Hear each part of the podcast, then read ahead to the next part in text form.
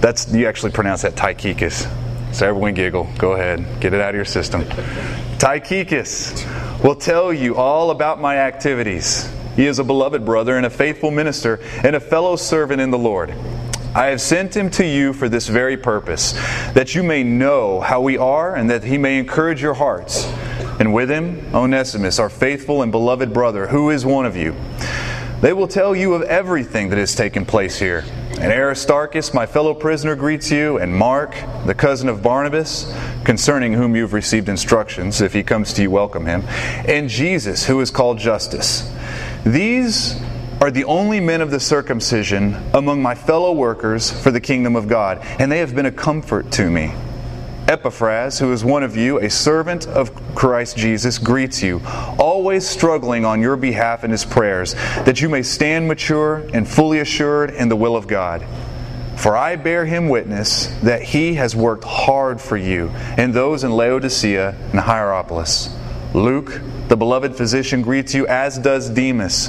And give my greetings to the brothers at Laodicea and to Nympha and the church in her house.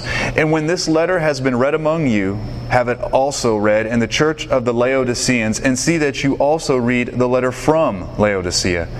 And say to Archippus, See that you fulfill the ministry that you have received in the Lord. I, Paul, write this greeting with my own hand. Remember my chains. Grace be with you. Man, I mean, that's like the closing credits in a movie, really, you know? When you, if you're a rap fan, that's called the outro. Anyone listen to a rap album? There's always one, one number on the CD where some they're congratulating and thanking all the people that helped them put the. Not a lot of rap fans in here. Anyone ever heard of the outro? No. Okay, this is the outro.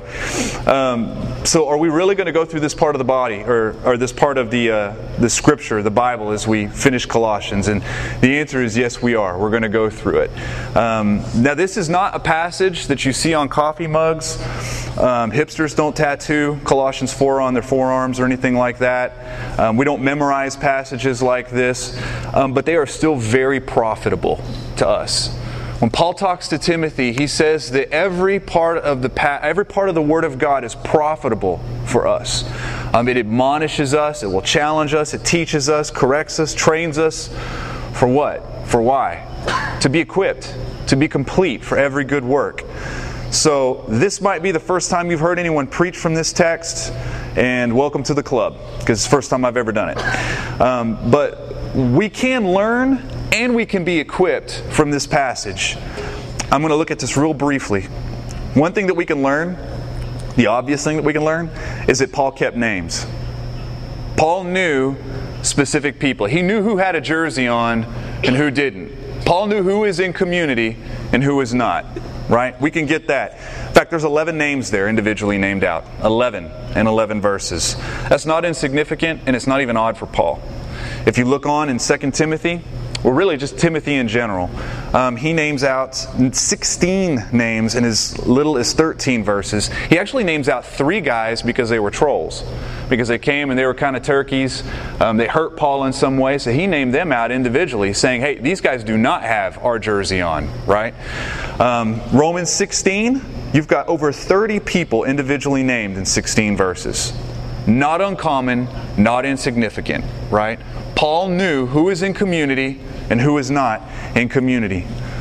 He also knew each person even beyond their name.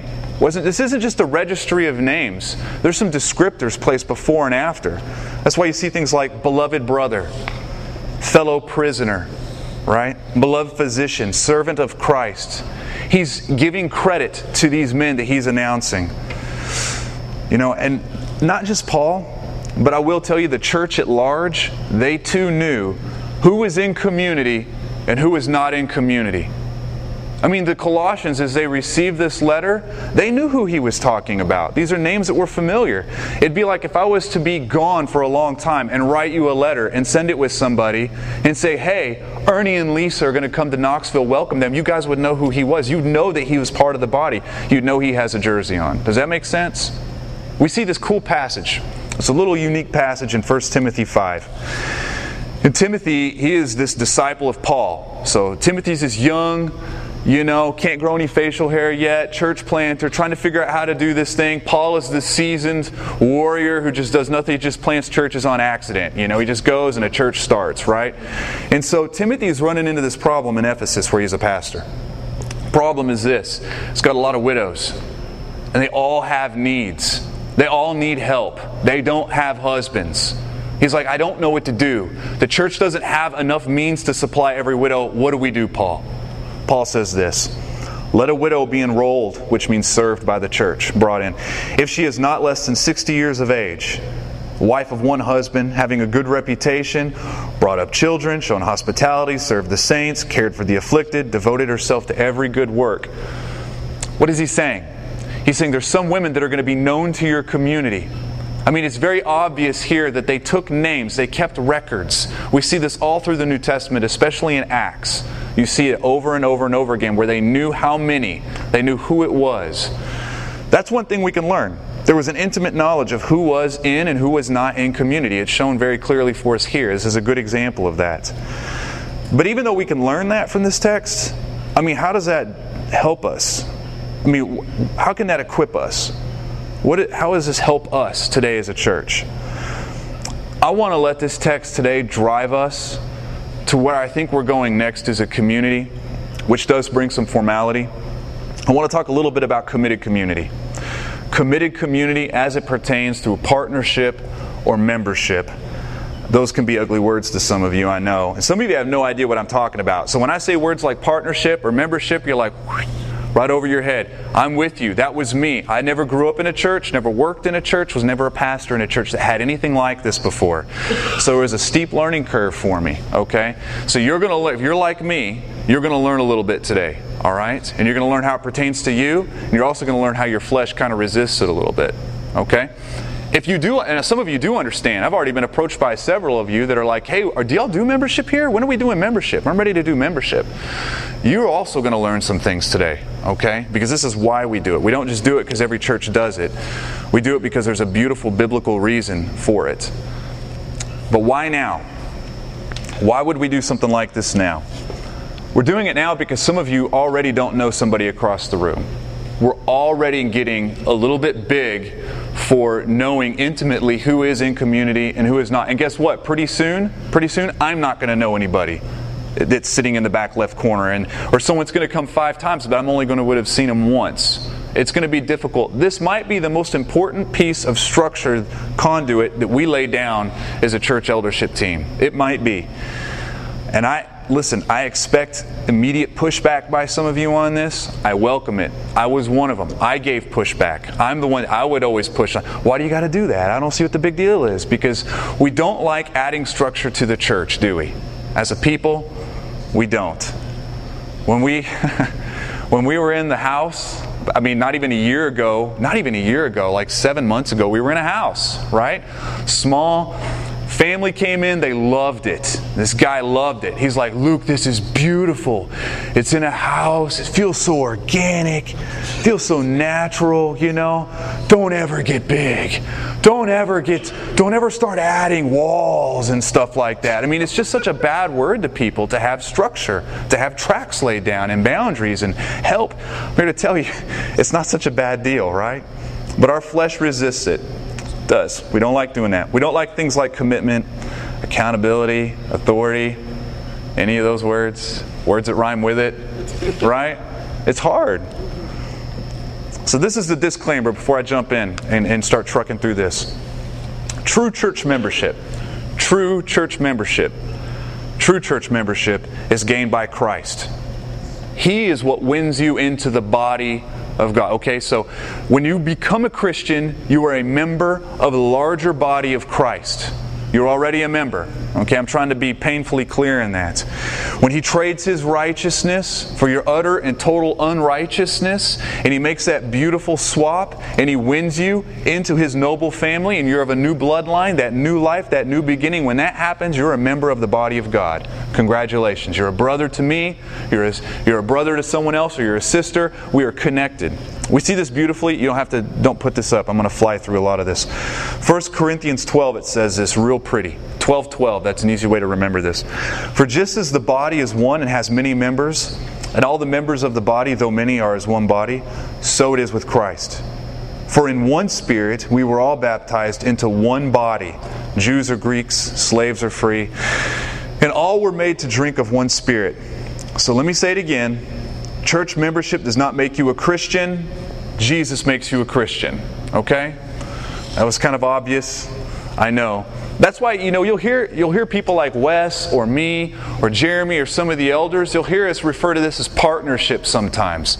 We'll kind of use those words interchangeably because we believe that there's a difference between being a member of the whole body and being a partner with this tribe. Does that make sense? Yeah. Everyone shake their head. Does that make sense? You can shake your head no if you want. All right, good. Um, so. Some of you are thinking, oh my gosh, I picked the wrong morning to come and try this out. You know, hey dude, I'm just visiting, seriously. Um, listen, if, you're, if, if you are just visiting and you're kicking tires on churches, hey, you might be kicking tires on Christianity. At some point, this will become relevant to you. If not with Legacy, with somewhere else, most likely, okay? So this will be for free to you, all right? Um, if you are just kind of shopping, welcome. Thanks for coming. It's good to have you. No, I'm not going to have everyone sign something today. All right? So everyone can relax on that. Um, so why do this? Why go through all the trouble? Because it looks like I'm having to go through a lot of trouble, right? I'm adding disclaimers and explaining and giving explanations. Why go through all the trouble? I'm going to give you three really quick reasons. One is that I believe this honors and reflects the commitment that Jesus Christ made to us. It's very committal, right? Christ was committed to rescuing us. This is a big deal. This is the biggest of the three reasons. He was committed to capturing us, capturing you, capturing me at a very deep cost to himself, right? Being uncommitted to the bride that he was committed to, not a very good option. Not a good answer. Not the answer, right?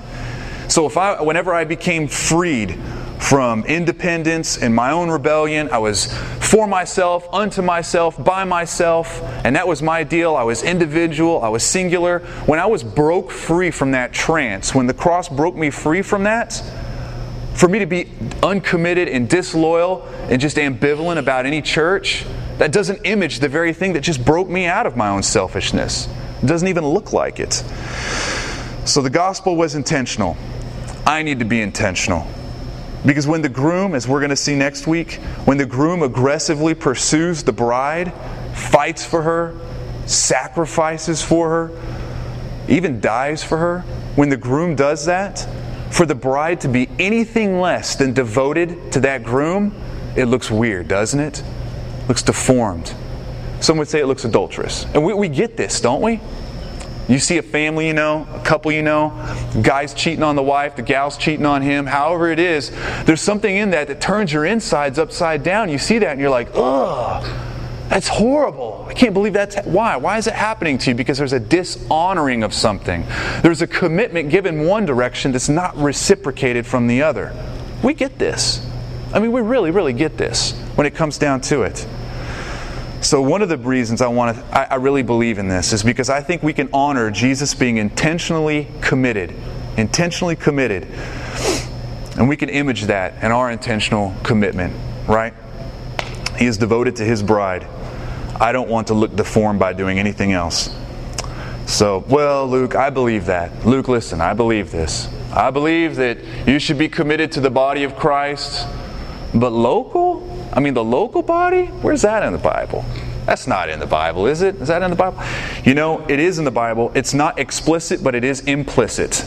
All right? And it's, it's actually very deeply implicit, kind of like the Trinity, all right, which is also something that some would say is not very explicit. So the other two reasons I'm going to get are going to help us towards that direction, right? One big reason that I'm a big fan of this, being a partner with a local tribe, a local church, is because it's healthy for you. It's healthy for you. It's healthy for us.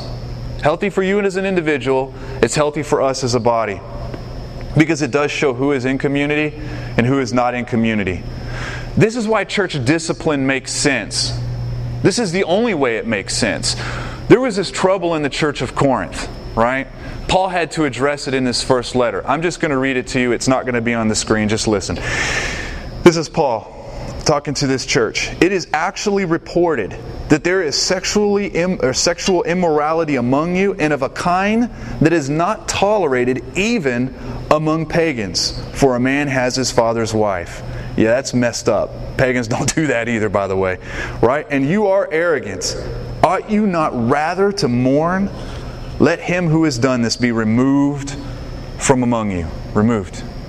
Paul says this simply put him out. Get him out. Well, Luke, that's not very loving towards him. You know what? It's not very loving towards the body to keep him in. He goes on and spends the rest of the chapter saying, hey, go ahead and keep that sin in there. Watch what it does to the rest of the body. A little leaven leavens the whole lump. It's healthy for you. But in order for there to be a putting out, there has to be an in. Or else it doesn't make any sense. If there's not some formal commitment that is understood, then what the heck are they talking about? Right? How do you do that? Put him out of what? By what right? Doesn't even make sense. So, there are some other examples. Paul, Paul had no problem naming people out, man. He didn't. This is what he tells Timothy. I'm going to read it. Don't turn there. 2 Timothy Alexander, the coppersmith, he did me great harm. The Lord will repay him according to his deeds. But beware of him yourself, for he strongly opposed our message. Alexander. Hey, Alexander, Timothy, does not have our jersey on. Not one of us. He's dangerous. He's dangerous to you in Ephesus. He was dangerous to me, right? Matters. Names matter. By rejecting this, faith and good conscience, Paul says a little earlier. Some have shipwrecked their own faith. Among them are Hymenaeus and Alexander. Again with Alexander, right? 2 Timothy, but avoid irreverent babble, for it will lead people into more and more ungodliness, and their talk will spread like gangrene. Among them are Hymenaeus and Philetus. They are upsetting the faith of some. Hey, these guys, Timothy, not on our team. Not on our team. Not healthy for your people. Your young Christians, these brand new marriages, these babies, these kids, these youth, high schoolers, college, it's not healthy. They know how to talk. They know how to preach. They got this swanky theology, and they'll preach it, and people will believe it. Don't let them in the door. The only reason that even makes sense is because there was an understanding of who was in committed community. It's the only reason it made sense. These guys were dangerous. So, how? Well, let me just say it this way. Think of the think of the other side of the coin. A church that does not honor this commitment a church that does not do this, how can I, how can us as elders, how can we protect you guys? We're just getting bigger. In a living room, I could see it coming a mile away. You can see the Hymenaeuses, you can see the Alexanders. I know what they sound like. It doesn't take very long pick up on that. Pick up the phone, take care of it. Done. You're safe. You don't even know about it. Some of you don't even know that that's happened. It's happened already. Okay? As we grow, as we grow, a little bit more difficult. A little bit more difficult. Structure is necessary, even a little bit. So, yeah, Luke, but you're still not answering the question. What about local partnership? I mean, when Paul put these people out of the church, he put them out of the church, you understand. When he said, get them out of the church, that was it. Now, it's lost on us today because if I were to put someone out of a church today, they get in the car next week, they drive down the street and go to another church. No one's the wiser, right? That happens all the time. That didn't happen back then. This is talking about the church global. Paul is handing them over outside of community. That God would chastise them, deal with them with their own sin against themselves, their family, the church, their own body, right? This is a little different. So, Luke, what about local partnership? Third reason, real fast. Look at Hebrews 13. If you have your Bible, I think he's going to throw it up on the screen. I think we have that. Yeah. Hebrews 13. Boy, this is a great verse, man. I love this verse. It says this. Oh, I love it for the right reason. Y'all are going to think I'm all greedy here in a minute. Obey your leaders. that's not, listen, that's not why I love this verse, okay? Obey your leaders and submit to them for they are keeping watch over your souls as those who will give an account. Let them do this with joy and not with groaning, for that would be no advantage to, to you.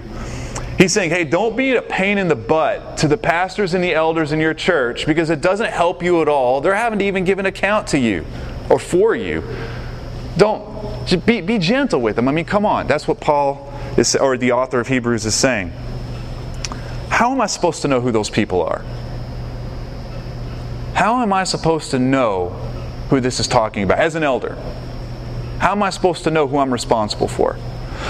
When I'm face to face with the God who created the universe, and I have to give an account for every single person that has been in my care as an elder, faithful to God, how am I supposed to know who it is that I'm accountable for? I'd like to know.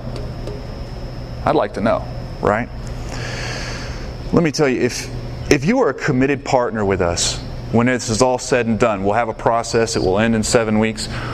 If you become, if you become a committed partner with Legacy Church and you call this home, you throw your lot in, and you give consistently, joyfully, with your time, your talent, your treasure, as you as you do this, I will do the best I can. As elders, we will do the best we can to serve you.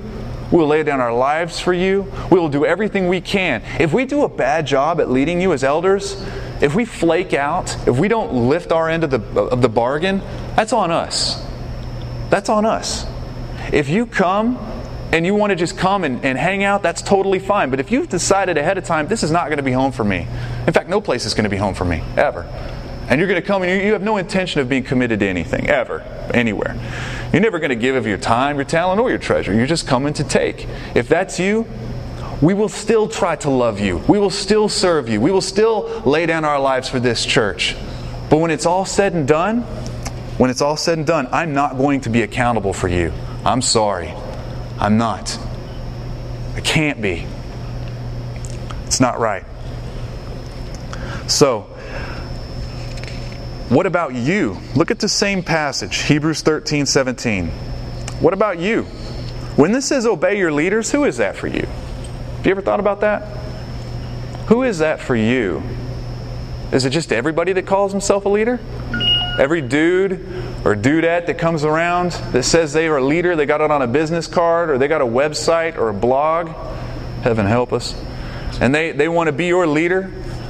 Are you just going to obey them? Hey, listen, there's some weird stuff out there, man. Crazy stuff.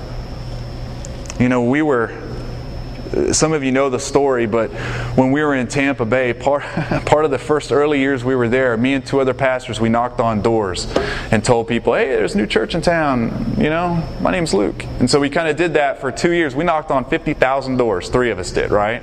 Saw some crazy stuff in that time. You can only imagine. I could write a book almost. And I ran almost daily, ran into the guy who I got a pastor. It's Kenneth Copeland. My pastor's Joyce Meyer. My pastor's whoever it is on the TV, right? That's my pastor. And they flaunted it. They, they just wanted you to challenge the fact that, hey, I'm in the body, brother. I'm in the, my, my pastor's on TV. I'm in the body. I'm, I'm in fellowship. But really? Your pastor know who you are? So I walk up to Kenneth. Hey, Kenneth. Hey, hey, Pastor Copeland. Hey, Joyce. Do you know this guy? No. I mean, who's talking to you whenever your family's jacked up? Whenever your marriage is on the rocks, they, they coming in and helping you? Are they serving you? I mean, are you really in community with them? I mean, seriously.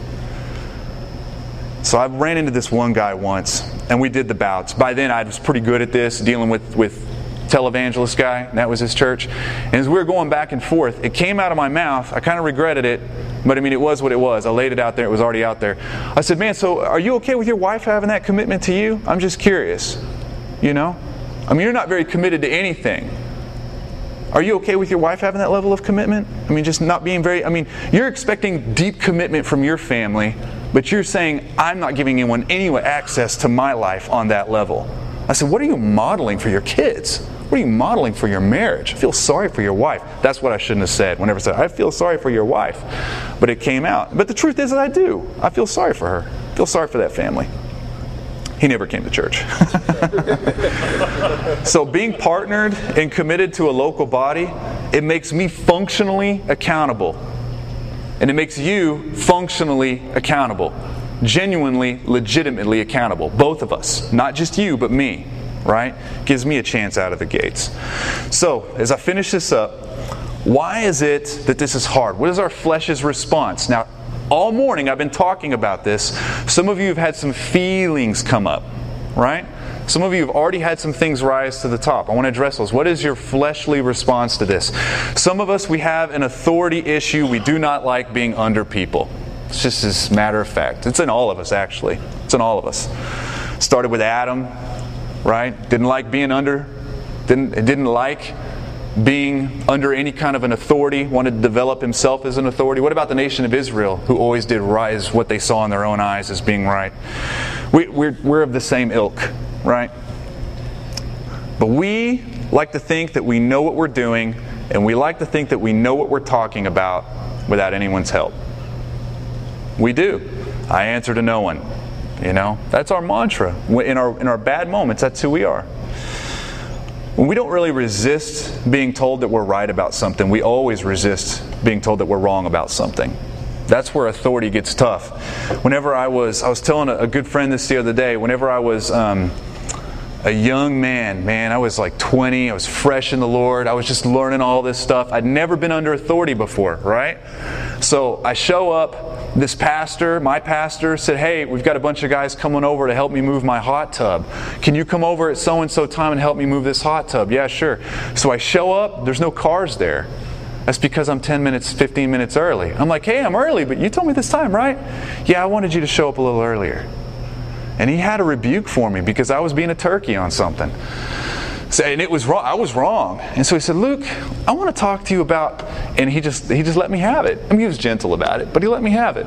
Now listen, there was part of my brain that said this: I'm a grown man. You can't talk to me like that. No one talks to me like that. Who are you? You know, you're not my dad. You know, I had this attitude in me that I'm thinking, I can't believe he's actually talking to me like this. He's actually doing this. And then there was another part of me that said, You need this. You've never been under an authority. You're always rebellious. Your heart's always been hardened and rebellious. It's good for you to be coached like that. He's only saying what needs to be said, probably needed to be said a long time ago. And as I started to yield to that authority, it was not abused in my life. He didn't ever abuse that. It was very beautiful about how he handled authority in my life. It made me the man I am. I wouldn't be married today. Sure as heck wouldn't be here today. I wouldn't be talking to you today. I wouldn't even be in fellowship today. I needed that authority in my life. But we've always spurned it. Jesus came, though, didn't he? He snapped us out of this spell, this self fascination, this addiction to self authority. And we, what do we do? We submit through men. We submit through men. He rules us through men. Well, Luke, here's an objection. I already hear it coming. Luke, I'll let Jesus be my authority, but not man. Not man. But think about it, that's not a real hyper spiritual objection if you think about it. Jesus Christ set in men to lead, did he not? Started with the 12, follows right on through the New Testament. You know, if we if if you got pulled over by a police officer and he came out and he said you need to pay this or show up here, you would never go, yeah, maybe not. Not from you. I mean, not unless the president himself. I mean, I'll follow the president, but I'm not following you, officer, congressman. We would never do that. Why? Because we understand the concept of borrowed authority. We understand the concept of qualified borrowed authority, but we don't like to honor it in the church very much. We don't. It's typical. I mean, I, I, listen, I understand. But I will say, when we struggle with authority, it's not a man problem, it's a rebellion problem. It's a rebellion problem. And we're not really modeling the gospel very well. Because Jesus Christ, when he was under authority, did not stick his heels in one time. Not one time. You won't find it. He stepped under authority so well. Not my wills, Lord, not my will, but yours be done. That was his that was his heart's cry. So we have an authority issue, we have a commitment issue. We don't like being held accountable or answering to others. This is just our flesh's response, okay? All of us have one, two, maybe all of these going on at the same time, okay? I understand. We don't like our stuff being exposed by a leader. We sure don't like it being exposed by a peer. By a peer coming up to you and saying, I don't like it when you do this. Hey, have you ever noticed that you do this? What's the first thing you think? Did you notice you do this? Don't we? Don't we immediately look at the life and uh, their life and we start assessing all the garbage and we think you get your crud together first, then you can talk to, hey brother, I mean take the log out of your own eye before you come and take the speck out of mine. No, that was written to you. You take the log out of your eye before you go and tell someone to take the speck out of theirs. That's how that works. We struggle with that. We struggle with commitment. But even from the mouths of those who are jacked up, show up late, don't have their stuff together, fail their classes, and get fired from jobs, even from the mouths of those folk, watch God shape your life. Watch Him do it. Watch him say something to you through that person. Billy Graham has this saying, Mark Driscoll quotes it all the time. I'm sure others do too. I have. Where it says, I always turn my critics into coaches. These are men that would come up to Billy Graham totally unqualified to even open up their mouth to a guy who's laid down his life to the extent that Billy Graham has. And he's like, you know what? There might be a thread of truth in what they're saying. There might be. I'm going to be open to it. I'm going to be open to it. Right? A lot of times there's not going to be any truth, but there might be. I like that. Because if that can't be the case, who else is going to coach you? Who else can do community with you? Because we're all screwed up, aren't we? We all have a little bit of sludge on us. I mean, if, if I'm not qualified to come up to Ernie and go, hey, man, I was just noticing the way you do this. Have you ever thought about, if I'm not qualified to do that, who is? Who is? Matt Chandler says this about this concept right here. He says, growth into godliness can hurt. For instance, as I interact with others in my own local body, my own slothfulness is exposed, as is my lack of patience and my prayerlessness and my hesitancy to associate with the lowly. Yet, this interaction gives me the opportunity to be lovingly confronted by brothers and sisters who are in the trenches with me, as well as a safe place to confess and repent. Man, I love it. I, I, I really am appreciative for him to even come out and say that publicly. But the objection is this still, there are objections, I know. Luke, an elder has a right to step into my life, but not just an, an everyday dude. You're right, they don't just have a right, they have an obligation. They have an obligation to step into your life, which leads me to this point real quickly. We have a, communi- a community issue. We don't like being responsible for others. Now, this isn't just them being responsible for us and trying to hold us accountable. We don't like doing that with others. It's not so much that we don't like them getting their fingerprints all over our lives. We don't want to burden ourselves by investing our lives into community. It's a community issue, too, right? This means being very intentional, going into others' space, because our flesh says that self is more important. And to do anything else in someone else's life isn't about me. It will cost me time and it won't get me anything. It will be unprofitable for me to go over and spend time dealing with that guy's issues, right? It'll just exhaust me. It will it'll take out of my tank and it won't fill it up. We would never just come out and say that, though, would we? But that's really what we're thinking.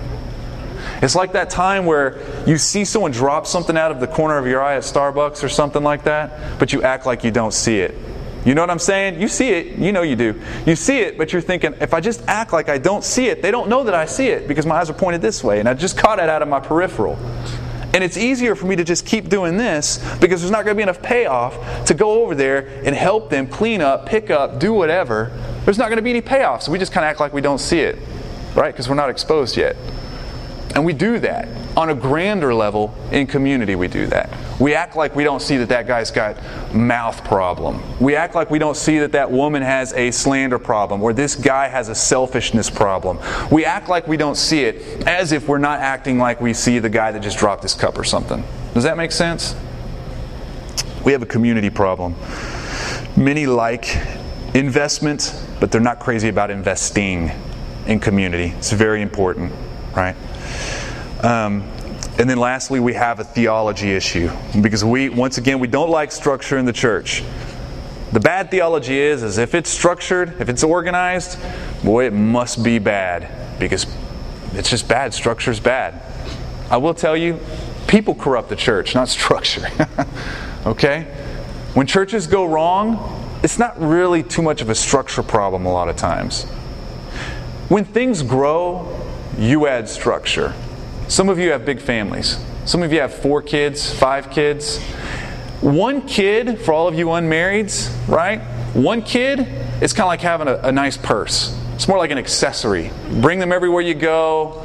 Everyone dotes. Everyone wants to hold the baby. It's not such a big deal. You you upgrade to two babies, then three. They're, they're not accessories anymore. And what are you doing with your schedule? You're adding structure, are you not? You do this for now on, and I'll do this for now on, right? We're going to divide and conquer. Now we've got systems. Now we've got this one helps this baby with this one. And listen, I've got kids helping kids. We got a little system going on. It's structured, it's very organized, okay? I'm not afraid to admit that. Organic Let me just submit this fast. Organic does not mean sloppy. Organic does not mean sloppy. Kevin preaches the paint off the walls when it comes to this. He does a good job and he's already done it, so I won't exhaust it. I will say that whenever I was a lost young man, in college, one of the biggest things that led me to Christ was actually an evolution class when I learned about the evolution of photosynthesis. Y'all didn't know that there was such a thing, right? This photosynthesis is allegedly evolved. But I learned this in biochemistry, and we looked at just the simplest forms of photosynthesis, which is how plants convert um, just raw elements into energy for itself to grow, right? Which works pretty well because there's green stuff all over the planet, right? So when you look at it, it's organic. It's crazy organic, and it is amazingly structured. Uh, it looks like one of the most finest tuned engines. You pull one little piece out, it comes off the tracks. It is incredibly structured and organized. It's amazingly structured and organized. The early church, it organized itself, it implemented structure. They started adding deacons, they started having different ways of setting up how they met in cities. It started adding structure to itself. Why? Because it got so big and it wasn't safe to not have anything otherwise. So I'm going to talk to just three different kinds of people real quick and then I'm done. I'm going to pray and then um, the worship team's going to come back. I'm going to talk to you real quickly if you're totally unconvinced with everything that I'm saying. If inside you're thinking, Luke, I totally disagree with you on every, and there might be some of you in here, I, I bet there might be. I totally disagree with everything that you're saying right now. My, my application to you is to read the Bible. Just read it for yourself. Don't take my word for it. Just pick it up and start reading it. And I want you to find for me where being uncommitted, disloyal, transient, and careless with the gospel and the community, find me where that's a win.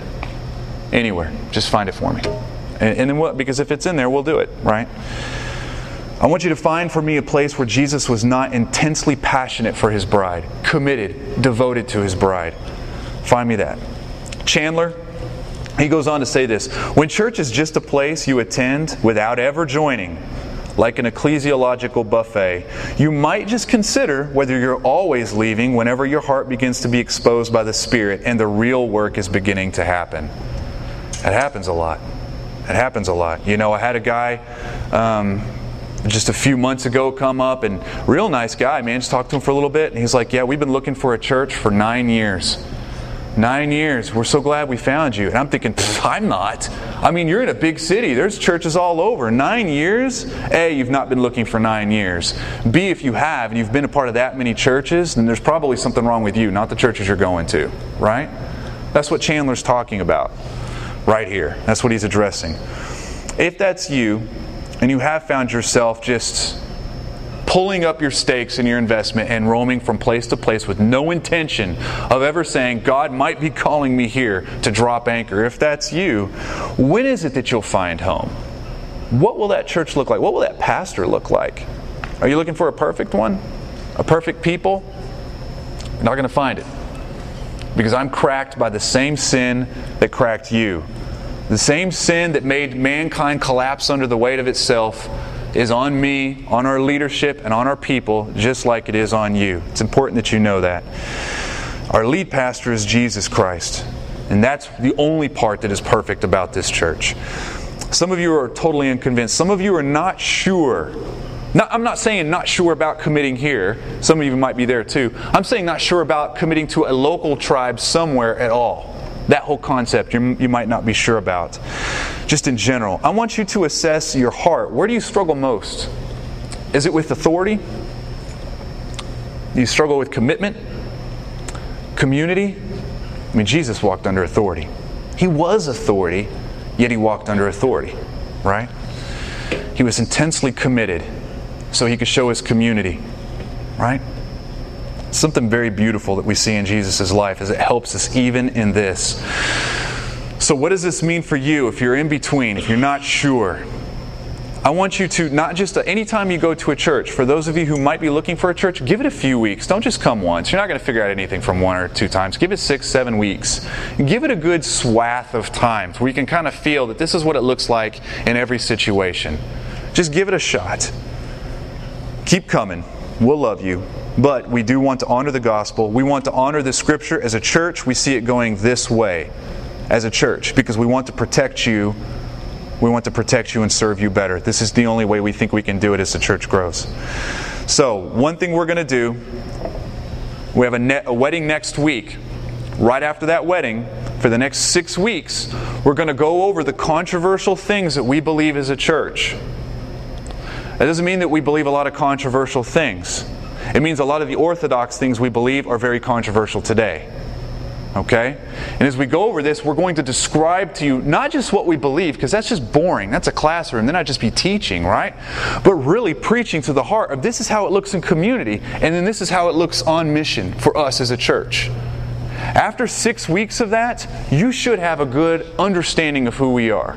At that point, if this is a church that you feel like you can say at the end of the day, this is home for me, until God moves me elsewhere, this is home for me, then we're going to give you the opportunity to come in and say, This is home for you. And that will give us the opportunity to serve you and love you to a totally different level than we were able to before, if that makes any sense at all. Okay? Some of you are totally convinced and you're like, Luke, I agree. Where do I sign up? Um, listen, I want you to give it seven weeks too. I want you to give it six weeks too. We might hit something that you're not so crazy about. We just might get to something that you're like, ah, you had me till there. Listen, you don't have to believe everything we believe. We'd ask that you respect everything that we believe. Just not be divisive about what we believe. You don't have to believe everything that we believe to be a member or partner with this. You just don't. That's weird. But we'd ask that you would respect it. That's what we're saying. So even if you're ready to go, I'm here. Even if you've been with us since the living room, right? Since the couch upstairs in the living room, I want you to give it six or seven weeks. Okay? And we'll assess it then. I want you to understand just the weight of it, really. And some of you are totally lost in this thing and very self aware of it, and you're like, Luke, none of this is relevant to me because I'm far from Christ, or I'm not excited about Christ, or I'm not even sure where I'm at with Christ. Some of you, that is where you're at. And so you're like, this is totally irrelevant. You're right, it is. It's totally irrelevant because I'm talking about a secondary thing. What I'm most concerned about with you is the primary thing, your primary membership. Not you being a part of this local thing, but you being a part of the body in general. That is my biggest. The only application I have for you is the same one I have week after week after week, which is you need to turn away from being self fascinated with your own authority, committed to yourself, and only in community with yourself, and give yourself to a God who came to earth in skin, just like we did, to trade places with you and me on a cross to win us into a noble bloodline, right? The Creator who came right, to be destroyed. The judge who came to be judged. This beautiful gospel that's so intoxicating for you to give your life to it. That's primary membership. That's square one. Then everything else becomes relevant. Does that make sense?